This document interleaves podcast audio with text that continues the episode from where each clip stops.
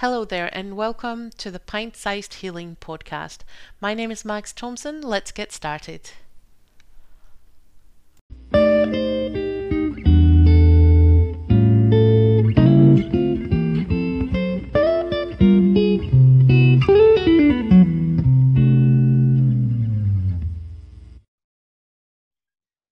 So here I am again with Carrie. Hello, Carrie. Hello. And we are reading an old blog post. Do have a look at how I and we feel about um, what I wrote in 2016. Mm. Um, the 19th of March in 2016, I wrote this, and it's called The Blissful World Where the Narcissist is Never to Blame. Have you Mm. visited this Mhm. blissful world? I've actually never visited that place, and I, I'm quite proud of myself not having visited there. Well, I mean, I've visited, but I decided not to stay.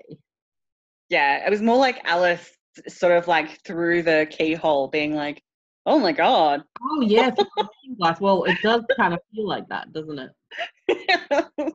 Right. So we are going to be talking about this blissful world, uh, which is mostly blissful for narcissists, I suppose. Mhm. And uh, let me just get started on reading. But do feel free to interrupt me at any time. I'll do. do you know how sometimes you have a bad day? Yeah, I do Mm, actually. Yeah. Yeah, let's talk about that now. I'm joking. you said I could interrupt. and it may cause you to be a bit short with your kid or partner. And then later you go to them and you say, I'm sorry I was short with you. I was just worried, tired, busy, other, fill in the blank, whatever. hmm We all do that, right? Yes. Uh, well, not toxic people. No.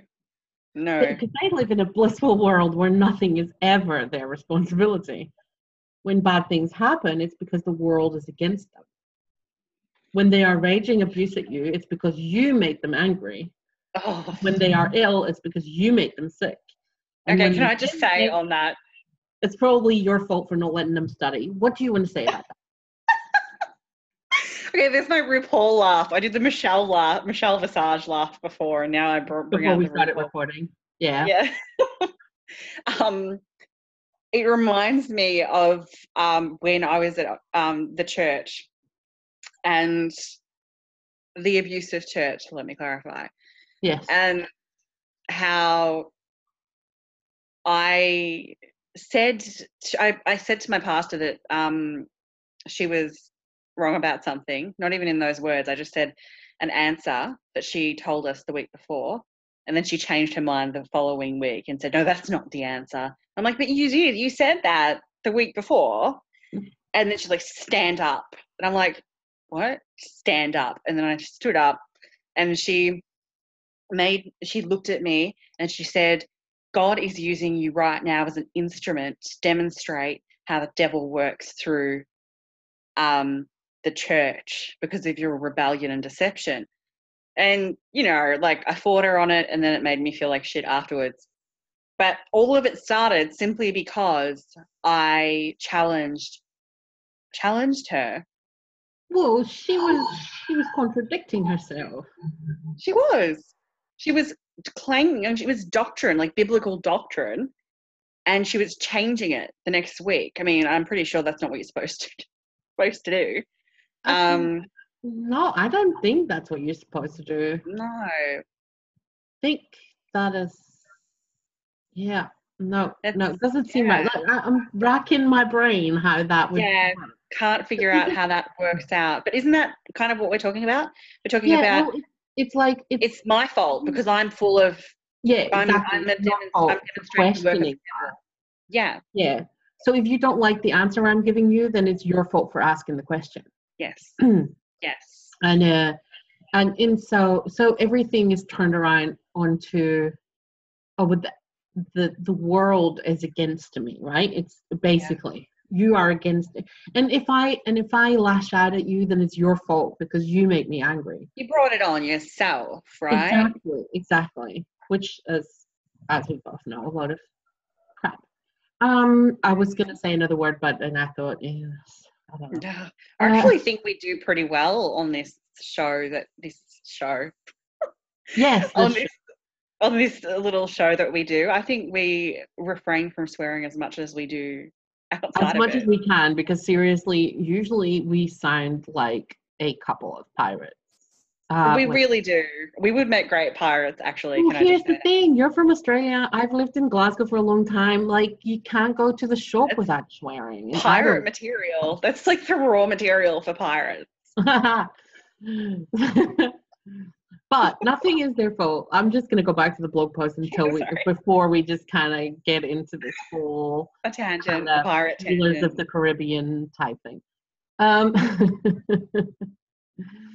toxic people take no blame and love playing the victim.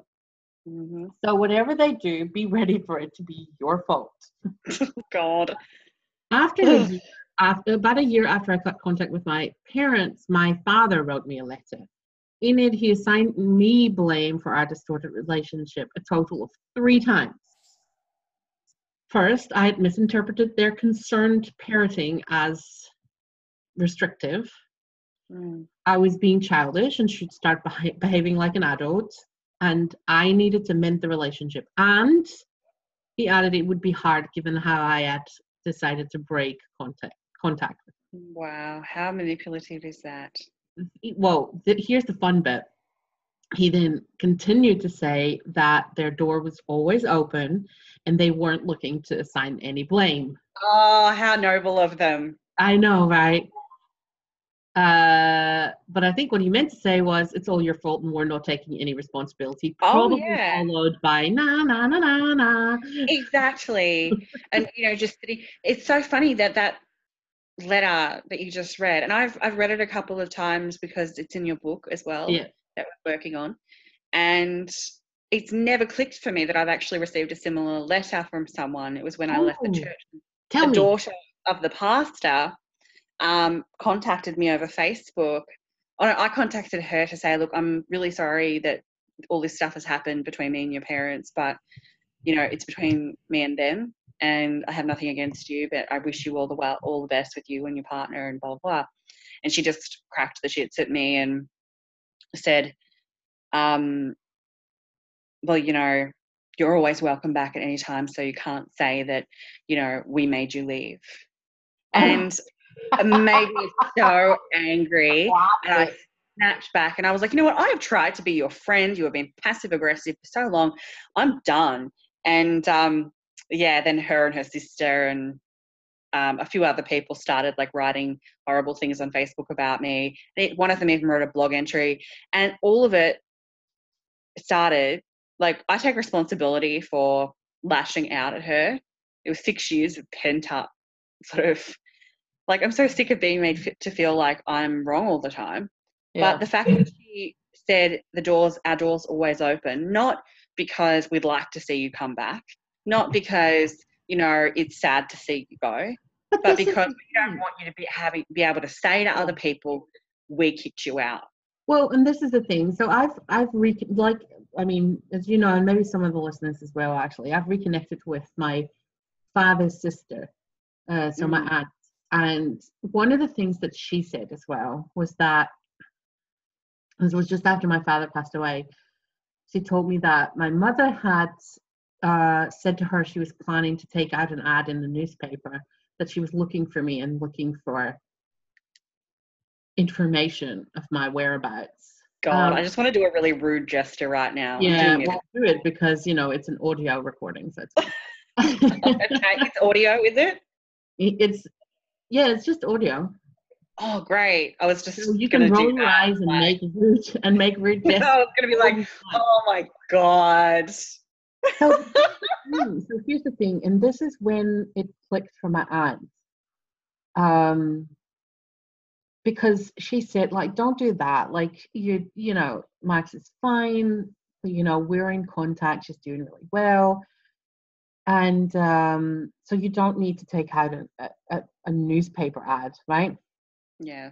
And so my mother's response to that was, well, I just, it shall never be said that I stopped looking for her. That I so it's I not about, so, and, and, and this is the thing, like, that her need to reach out and try and find me is about her reputation. yes It will be it will never be said of me Mm-hmm. that I didn't try and reach. It's not power, about having respect for the fact that I asked you not to do that. As an adult, I asked you, please don't contact me.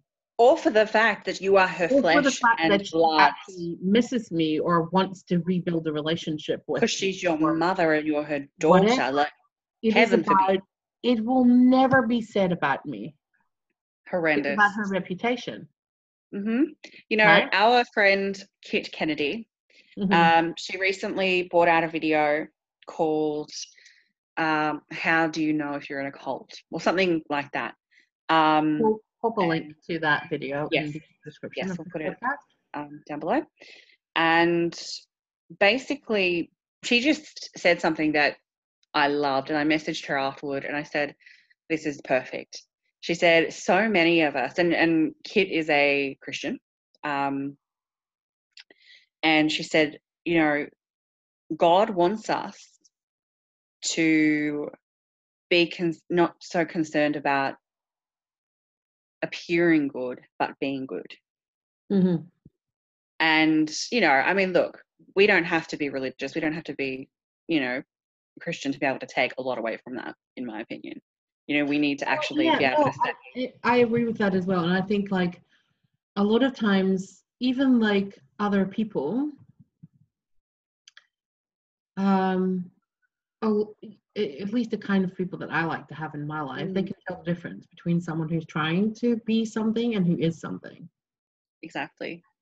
And because um, it is about like you said reputation. It's like i want to be i want to appear a certain way. I don't necessarily have to be it. And I find it, and I have to say, I've I've find it hugely validating to Mm, now come across people uh, like my aunt as well, like who yeah. who says, "No, I've always seen that in your mother as well." Like, and she Yeah. wasn't like, and and even like she's mentioned other people as well who who see that in my mother, um, because I because you know they uh, an abuser and and I think especially you know a parent or a, a cult leader, but I mean in general in they general. obviously make sure that their perception of the world is the is the perception that you see of the world right? They completely Yes. control your entire worldview. And so when well i it's like in Biderman's chart of coercion the monopolization of exactly. yeah. Yeah exactly. And and so like so the message like oh your mother like in that time where i grew up as soon as i said my name people would be like oh you're her daughter. Oh and it would be things like oh Wow. you know i mean because they were volunteering and they were doing this and that and they like they had fingers in every yeah which would have made it very hard for you expression maybe it's a dutch expression and i'm just No, they had fingers it- in every pie or something like that. I feel yeah. something. sometimes I just kind of throw some Dutch into my English just to keep things interesting. I don't know. I don't know if I'm right, but what I was going to say is like I feel like for you that would have been really, really isolating because um, even though I didn't have that experience in terms of having narcissistic parents, I had that m- most profoundly with my former pastor. Yeah, of this sense that like because they are everywhere yeah, because everyone sees them they're in a position like a parent is in a position of authority over their children and a pastor is uh, in a position of, of authority over their congregation whether that is they've they're self-appointed and they've indoctrinated their congregation or whether a person has willingly like submitted themselves you know Well, there's a, there's a natural authority in both. there's a natural position of it's well how about this there's a nat- it's a position of power they're both positions of Yeah. power that can be easily abused and you know it's we i don't know what it is about us because i don't know maybe because we naturally feel like we need leaders or something or we've been socialized to believe we need leaders in that way that um we tend to value leaders so much more Mm. than the people who are following them and we call into question what the little people say. And we've seen that recently with the whole Judge Kavanaugh thing, right? Oh, Where I mean this is this is like the ultimate position of power in America. apart from the president, really. And this poor woman has bravely come out because she doesn't want other people to be victimized. And people are coming to his defense, you know, because he surely, as this judge, could never have done what she, what she has been accused Oh, and of. it's, and here's the thing. I think a lot of this stuff as well, like, and and without wanting to get into this discussion too much. just Sorry, that was too political. No, I didn't mean it. But. I also remember in the group, a lot of people were being triggered by it too. So I kind of absolutely, absolutely, mm. I and and I understand. I completely understand why. It's just it's such a huge topic, so that's why is. I'm like, you know, we could talk about that for like hours, and I don't. So, want to do yeah. So you think in a nutshell. but in a nutshell, like our, but our perception of the world as being um, male dominated, and Yeah. so women being um, being less believable, yeah. being less valuable. Um, that is that is a worldview that's been perpetuated through media, through like in so many different ways, and there's Through toxic interpretations of religion, where a woman's testimony in some cases, or a man's testimony is equal to that of three women in some cases. yeah You know, like You know, it- what does that of- say? but and and that's the thing like and and for centuries those kind of these ideas have kind of been cemented into our into our kind of um public consciousness right Yeah. and so and and i am super proud of the shifts that are happening um Yeah. I, I can't have them come fast enough but uh but it's tricky as well right like Yeah. it is And it's amazing, gonna- and it's going to be messy and it's going to be it's going to be all sorts of things just like healing from abuse because we need to it's like it's it's healing from abuse except like on a global scale It is. It's the macro and we're the micro, you know. And on that note, my friend Liz, um, well, you know Liz, Liz Harbridge, who Yeah. did a webinar with us a little while ago, um, she sent me this amazing quote, which felt like such a confirmation for me because I'd been thinking the same thing the night before, which is, you know, about the state of the planet, climate change, and global warming, and all that kind of stuff. And I thought, like, oh, I was getting to worry about it, you know, just because of how dire things are. And then it just struck me. I was like, we need to take care of this planet, but how can we take care of our planet if we can't even take care of ourselves? mm, You know, like, I mean, the guilt we have over not looking after this, this, you know, our home. What about this home, our bodies, our minds? You know, you know, like you can't love if you don't something- want to know what it means to love yourself. and i read something that is for the um healing academy workshop. Um so the the healing academy plus members to consider. And one of the things that i wrote about as well was like it's the little things that do the trick right?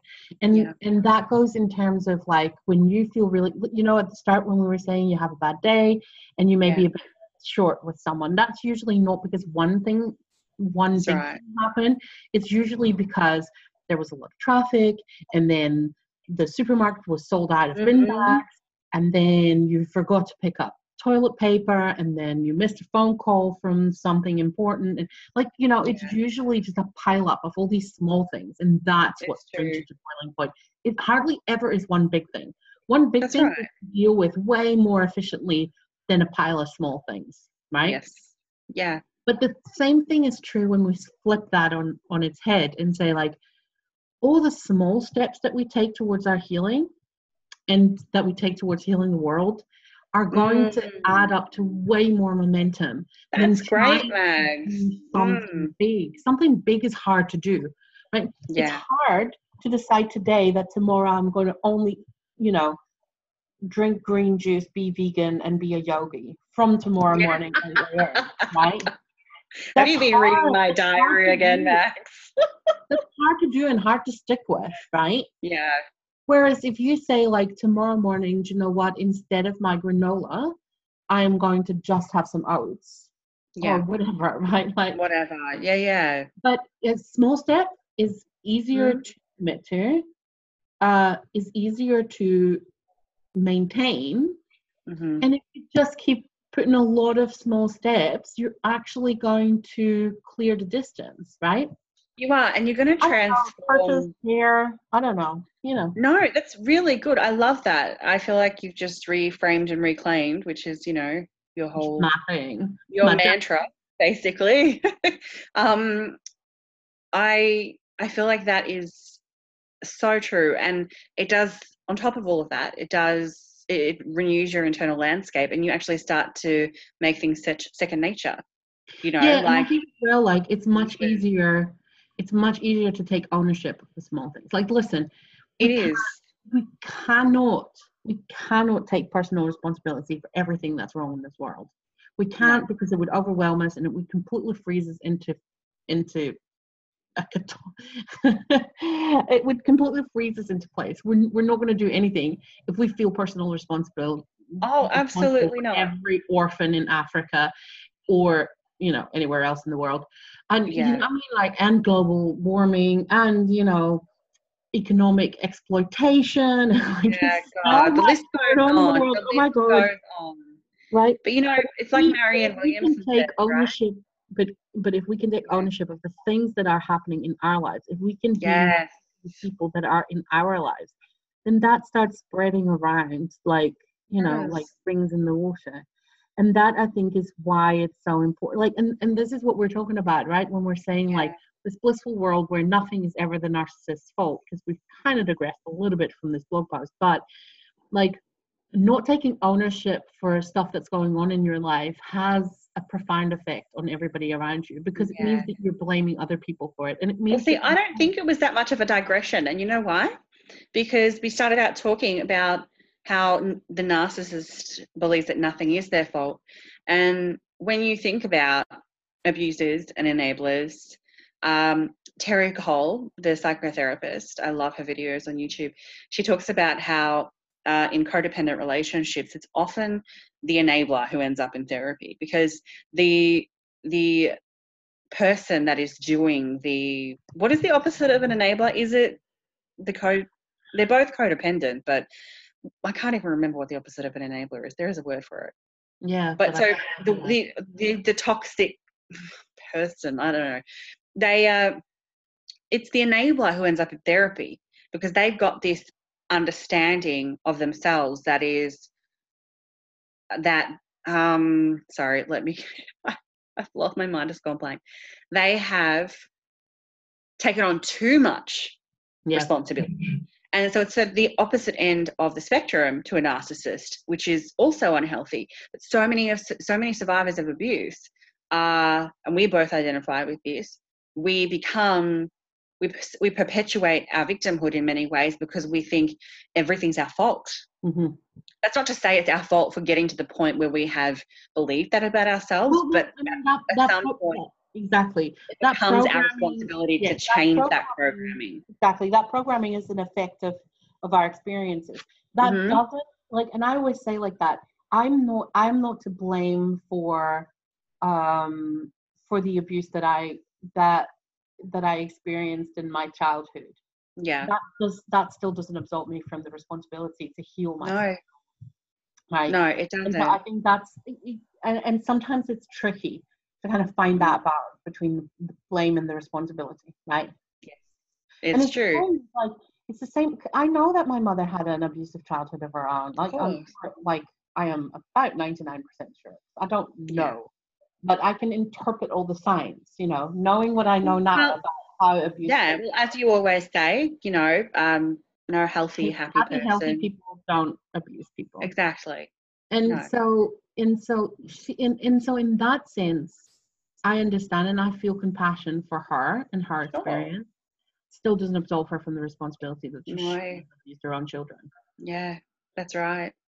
Well, I mean, who, where where does the re- where do the reasons for why we are the way we are become excuses for not changing? And I think that's the really that is the fine line there. And I think it's as soon as we start to realize that our attitudes and behaviors start to affect other people negatively, yeah and i think like and, or and, we're not living to our full potential. and this is where the narcissist like because uh, and, and i'll just go back to that la- the last kind of three sentences of this blog, blog post in a second but we're saying like the narcissist doesn't take responsibility for their own life. They they they tend to blame other people, and, and the reason is because victimhood feels comfortable.